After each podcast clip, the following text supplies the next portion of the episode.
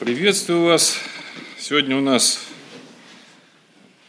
богослужение, посвященное как-то имени Псалма 62. Сегодня брат Петр уже с утра читал. Я хотел бы, чтобы мы еще разочек э, открыли этот псалом 62 и прочитали, ну, не весь, скажем, с 1 по 9 стих. Псалом 62, ну вот с первого стиха прочитаем – Псалом Давида, когда он был в пустыне Иудейской. «Боже, Ты Бог мой, Тебя от ранней зари ищу я, Тебя жаждет душа моя, по Тебе томится плоть моя, в земле пустой, иссохшей и безводной. Чтобы видеть силу Твою и славу Твою, как я видел Тебя во святилище, ибо милость Твоя лучше, нежели жизнь, уста мои восхваляют Тебя. Так благословлю Тебя в жизни моей, во имя Твое вознесу руки мои, как туком и елеем насыщается душа моя, и радостным глазом восхваляют Тебя уста мои, когда я вспоминаю о Тебе, о, о Тебе на постели моей, размышляю о Тебе в ночные стражи, ибо Ты помощь моя, и в тени крыл Твоих я возрадуюсь. К Тебе прилепилась душа моя, десница Твоя поддерживает меня. Аминь. Вот эти замечательные стихи, это псалом Давида, о том, как он, находясь в пустыне Иудейской, жаждет Бога. Он пишет, что моя душа жаждет от ранней зари общения с Богом. И он размышляет ночью, как он здесь. Вообще жаждет он, такое сильное да, чувство жажды, когда вот хочется пить, уже ничего больше не охота, пока вот глоток воды не сделаешь. И довольно часто в псалмах, помните, там, как э, лань желает к потокам вод. То есть это вот такое э, ощущение, когда вот очень-очень тяжело без того, чтобы общаться с Богом. Вот этот стих я хочу, чтобы мы прочитали, размышляли над этим общении таком вот, ну, камерном, что ли, общении, один на один в какой-то мере с Богом, или, может быть, и общение с нашими близкими людьми. Почему я это вот именно на этом псалме остановился? Вот у нас есть замечательный, вышел куда-то Слава, он делает записи проповеди. Я был в командировке, и как раз там в командировке нельзя, на богослужении было посетить, я включал это, слушал, чего там это, что там в церкви проповедовали, и слушал проповедь, а, была проповедь тогда Максима Таланова о хождении с Богом. Ну, на неделе три, может быть, месяц назад. И вот эта тема такая, меня как-то она очень взволновала о, о хождении, о личном хождении с Богом.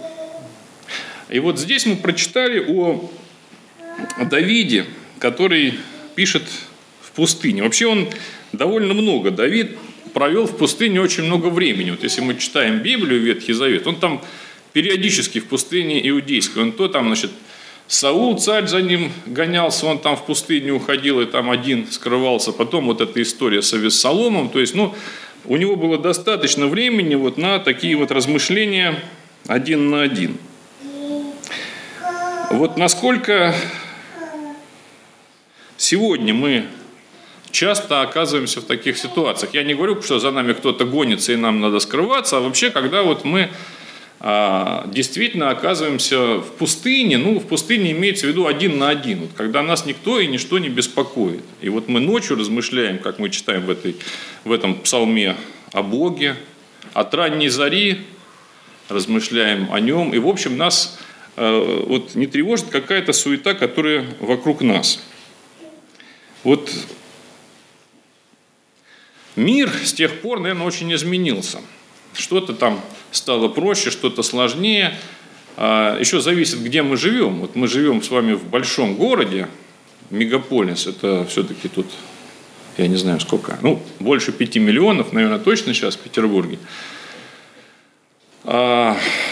Я не знаю, где тут пустыня, тут уединиться очень сложно. Вот куда ты не пройдешь, даже в ближайший пригород, если вы приедете, особенно в выходной день захотите побыть где-то там наедине с Богом или наедине с близкими, вы куда не приедете, если туда можно доехать, то там вокруг будет много людей, это точно. И вот э, такой стиль жизни, когда мы фактически все время находимся э, ну, в коллективе. В коллективе это не значит, что это плохо, что мы находимся в коллективе. В коллективе находиться надо, тем более, если мы говорим о христианстве, христианство немыслимо без коллектива. Да? В церкви мы должны находиться, разумеется.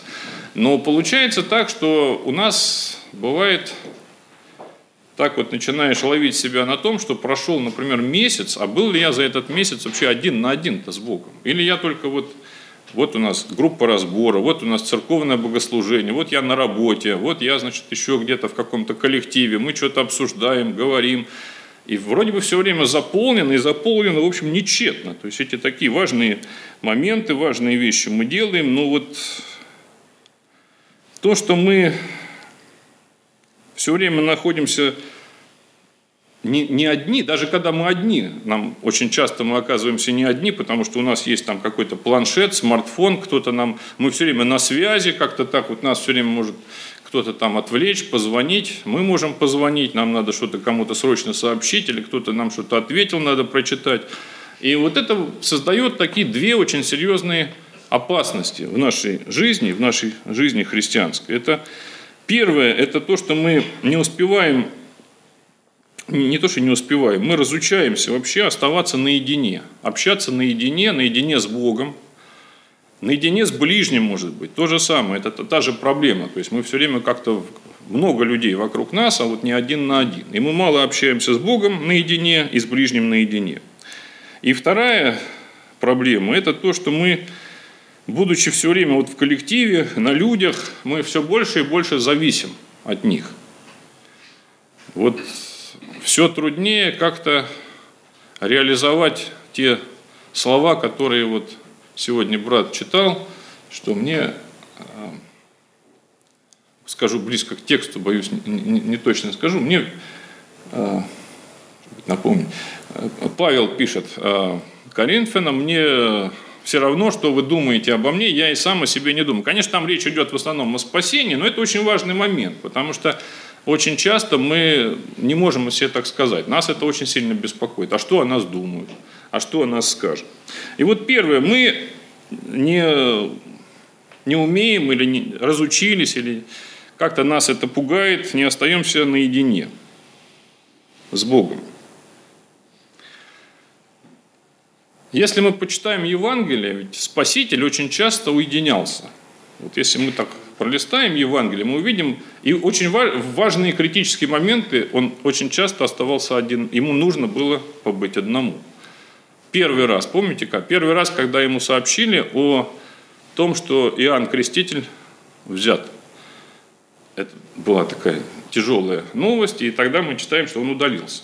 Он удалился, он ушел в пустыню, он молился один, он на какое-то время оставил даже ближайших каких-то своих учеников, потом, естественно, он к ним возвращается. Ну и это было много раз. Он уединялся, он нуждался в этом общении один на один.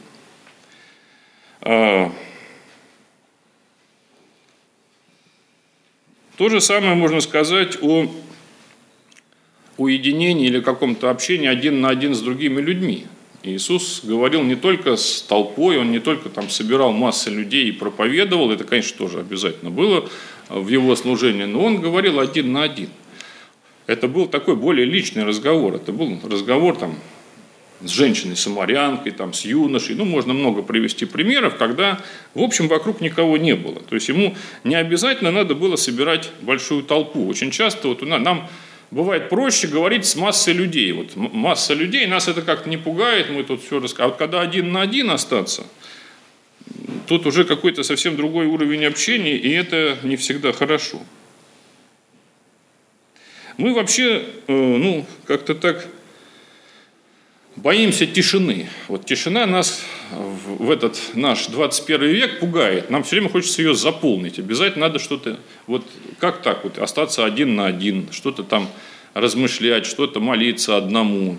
Хочется какой-то активности. Да? Вот, э, даже какие-то церковные мероприятия, когда мы проводим, обязательно вот идет какая-то вот такая вот активность. Да, вот мне очень нравится, что в церкви Преображения, где мы сейчас находимся, уже, ну не знаю, года четыре, наверное, назад или три года назад еще такая практика появилась, очень интересная практика, и мне кажется, очень полезная, когда, помните, у нас а, есть, иногда мы забываем, но она, практика это есть, это такая тихая молитва перед причастием.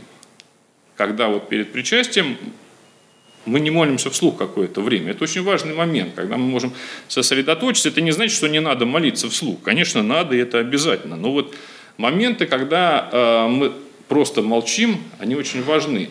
А если вы читали, по-моему, вот митрополит Антоний Сурожский вспоминает, значит, у них в храме, ну, в Великобритании он служил, у них был человек такой, он пишет о нем, такой был пожилой уже мужчина, он приходил все время, когда вот как-то там никого нет, приходил, садился в храме, сидел, ничего не читал, не молил, ну как-то вот сядет, посидит и уйдет. И потом уже он э, там подошел к нему, а что как-то вы вот вы... А я, говорит, прихожу, вот мы с Богом посмотрим друг на друга, пообщаемся, и вот и, и я вот получаю духовную пищу. И вот тоже он пишет, что интересно, действительно, вот понятно, что это, может быть, не для всех подходит, и не всем нужно так делать, но вот э, очень часто мы стараемся заполнить все какими-то словами, общением, какой-то активностью. И не остаемся один на один, один на один с Богом. То же самое, кстати, и наше отношение один на один с близкими людьми. Мы, ну, это самое сложное общение. Вот вы знаете, есть коммуникации, если там теорию смотреть коммуникации, есть несколько, там, четыре, там, несколько уровней общения. Да, у нас есть общение, стиль общения, я имею в виду, это салонно-бытовое общение. Что такое салонно-бытовое? Это ну вот как дела, как погода, так вот, ну, с малознакомыми людьми. Причем эти все стили общения, они важны, то есть без них нельзя, это нормальное общение. Вот вы встретились там с соседом, поговорили, как дела, все хорошо, как дети деловой стиль общения, когда мы решаем какие-то вопросы важные, это тоже очень важно. А дальше следующий, ну так по уровню глубины, это следующий уровень общения, когда мы обсуждаем какие-то идеи. Это тоже нам довольно просто вот обсуждать, там, как обустроить мир там, или что-то еще. Это обсуждение э, каких-то вот идей, там, таких вот теоретических. И самый глубокий уровень личного общения, это когда мы а, обсуждаем или говорим о своих чувствах и переживаниях. То есть, что не просто вот там, как за какую партию надо голосовать, или там как э, сыграли последний матч хоккеисты, футболисты, а вот что вот меня больше всего переживают, какие-то меня вот терзают за последний месяц. Вот это вот самый глубокий такой вот э, уровень общения, он самый сложный, он, естественно, всегда один на один, ну, Наверное, это не обязательно один на один, может быть, круг какой-то близких друзей, близких людей, с кем, с кем вы делитесь. Ну, э, даже в церкви понятно, что мы не можем говорить о каких-то вещах, и это нормально. Э, мы, мы нуждаемся в каком-то более узком круге общения. Есть вещи, которые мы даже этому кругу а, можем доверить только там, не знаю, одному-два человека, а есть вещи, которые мы вообще можем доверить только Богу, и мы открываем там свое сердце Богу в каких-то вопросах, о которых, может быть, мы не готовы говорить там со всеми. И вот это не так просто. Мы боимся а, оставаться очень часто и один на один с Богом, и один на один с ближними. А мы, по сути, должны ведь что делать? Возлюбить Бога и возлюбить ближнего. Это основные две заповеди. А возлюбить э, очень трудно, если мы не хотим остаться один на один. Вот если мы любим кого-то, вспомните, как вы любите кого-то. Или любили кого-то. Нам хочется быть наедине. Нам не хочется, нам, конечно, хочется быть и вместе, и в коллективе, но вот наедине обязательно хочется побыть. Вот поговорить, мы не можем наговориться, мы можем общаться. И если вот эта жажда, как лань желает потоком вод, да, вот насколько нас тянет остаться один на один, потому что нас переполняет что-то, чем мы хотим поделиться с Богом. Мы хотим его услышать, мы хотим ему что-то сказать, мы хотим э, общаться с ближним и общаться а не просто там о каких-то вопросах, что купить, как там отремонтировать кухню, ну, важные, в общем, вопросы такие повседневные, но что-то такое более глубокое, а, что меня волнует, вот о чем я могу вот только вот с этими людьми поговорить наедине и насколько мы к этому готовы. Это довольно опасная вещь, потому что говорить о делах, говорить о, так сказать, каких-то общих вопросах, даже богословских, может быть, вопросах, это, в принципе, безопаснее, это проще, но и это нужно делать, да, но я говорю, что и одно надо делать, и другого не забывать. И вторая, я говорил, две есть опасности. Первое – это то, что мы потеряем, э, потеряли немножечко вот этот опыт,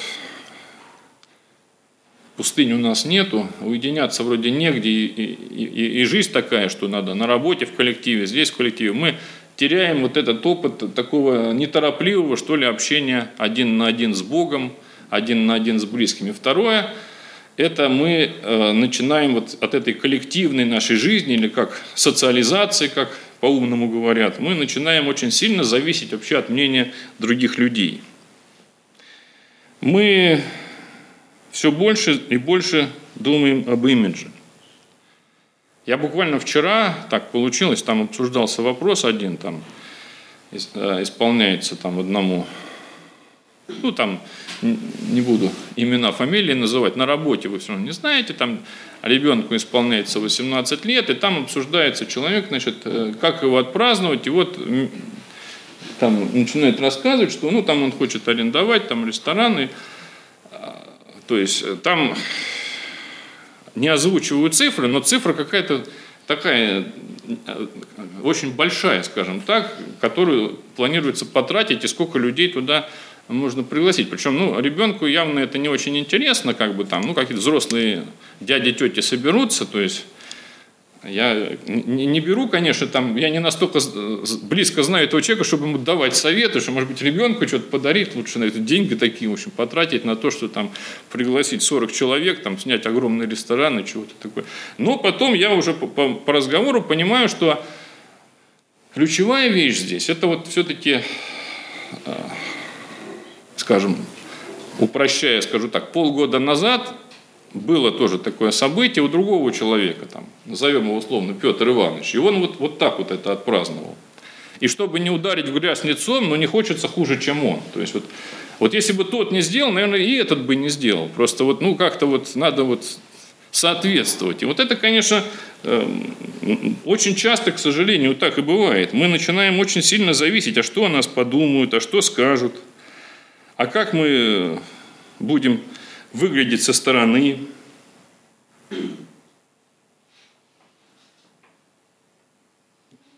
Причем это мы принимаем решение вот с этой отглядкой, да, такой на имидж, какое общение, от, начиная от мелочей, там, какой телефон купить, или какой автомобиль, или что, э, и заканчивая ну, какими-то такими более серьезными вещами, вообще с кем дружить, там, как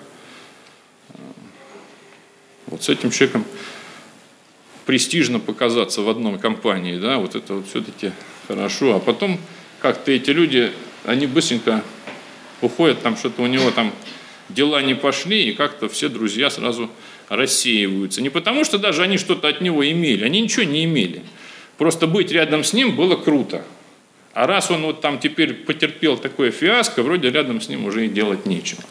И это не только касается там, выбора друзей, это касается э, чего угодно. Где провести отпуск, как... Отпуск – это вообще отдельная история. То есть, если мы сейчас посмотрим отдых, как происходит, мне приходится много по миру ездить, ну, не, может быть, не, не столько отдыхать, сколько по работе. Я постоянно вижу отдыхающих людей, ну, туристов много с разных стран. И, в принципе, вот э, никто ничего не видит уже, понимаете? Вот все видят только вот через телефон.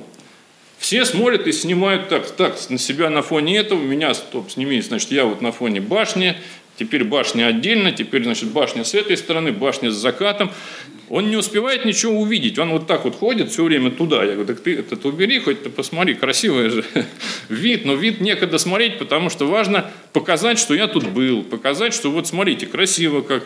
И это нормально. Я понимаю, это, мне самому хочется, я когда вижу что-то красиво, показать другим. Но иногда это начинает уже зашкаливать. Мы не успеваем ничего, мы не отдыхаем. раньше, помните, ну, кто постарше помнит, фото, фотоаппараты были пленочные, там были сколько там, 36 кадров пленочка, 2, и ты особо не щелкал. У тебя, ты знаешь, что у тебя вот 36 раз ты можешь щелкать, ты думаешь 10 раз, вот красиво. Не, ну я еще, а вот отсюда, ладно, сфотографирую.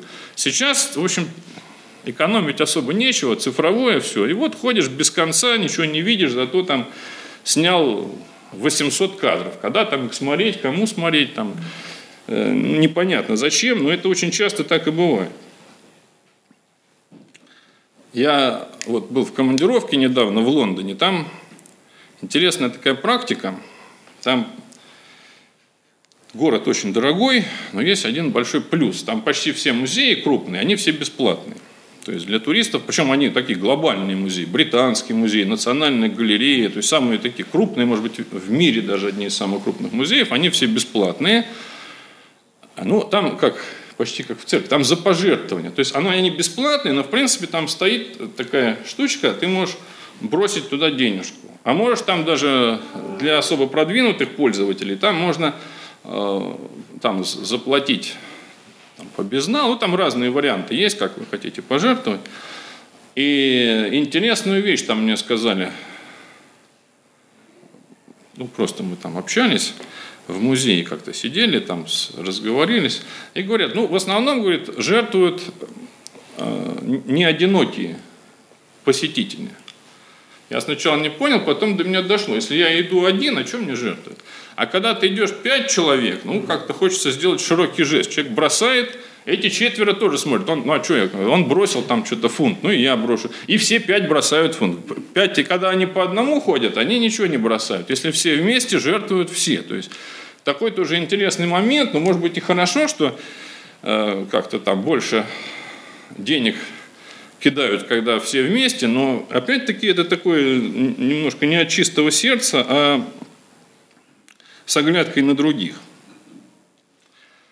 У нас это, может быть, по-разному происходит, у христиан. Да? Мы тоже часто думаем, а что скажут, а что нам о нас подумают. Да? И мы ведем себя, ну, может быть, не совсем так, как вели бы себя, когда мы находимся одни. Да, вот как помните, история в Новом Завете с апостолом Петром, когда он там то ест, то не ест, там в зависимости, что о нем кто скажет, он начинает там у него кулинарные предпочтения, скажем так, и круг общения меняется. Увидят, не увидят, скажут, не скажут, подумают, не подумают.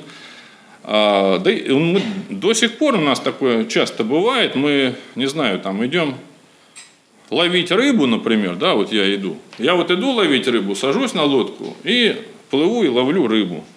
Или там в волейбол пошел играть, пошел там, не обязательно, волейбол там надо несколько человек, но неважно, какое-то мероприятие. А вот мы, например, собрались с братьями пойти ловить рыбу. Собралось у нас 4 человека, 5 человек, 10 человек, все из церкви. Знаете, как мы пойдем ловить рыбу? Мы перед тем, как сесть в лодку, совершим молитву обязательно. Один я бы почему-то не стал, а тут, ну как, все-таки надо, братья, надо же как-то так, сразу ты не пойдешь ловить рыбу, давайте, значит, молебен тут проведем. Еще, в конце надо благодарение какое-нибудь обязательно вознести, если мы поймали. Ну, может быть, э, если вы так всегда делаете, оно и хорошо. Но я вот, например, э, не уверен, что я всегда так буду делать, если я один. А вот, не знаю, если с братьями, наверное, если, ну, как-то надо, не знаю, надо подумать, буду или нет.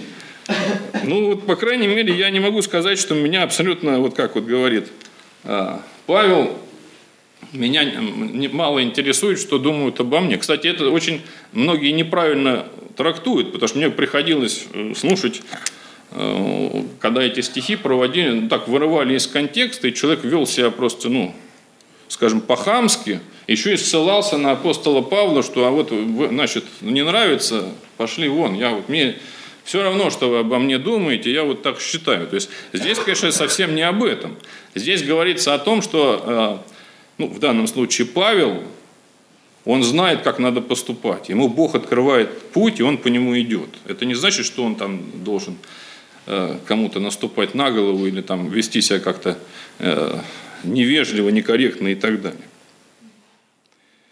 Ну, Давайте я в заключении такие два вывода я бы хотел сделать. Первое, наверное, это то, что мы не сможем иметь нормальные отношения с Богом, нормальное служение, если не остаемся с Ним один на один. Конечно, мы должны быть в церкви, мы должны молиться, мы должны молиться, не знаю, в молитвенной группе, в церкви, общецерковной молитве, на какой-нибудь такой глобальной молитвенной конференции, может быть. Все это хорошо, и без этого тоже ничего не получится. Но если у нас нет времени один на один с Богом, если у нас так вот мы распланировали свою жизнь и служение, что у нас просто до этого руки не доходят, то, наверное, это повод пересмотреть что-то в нашем расписании.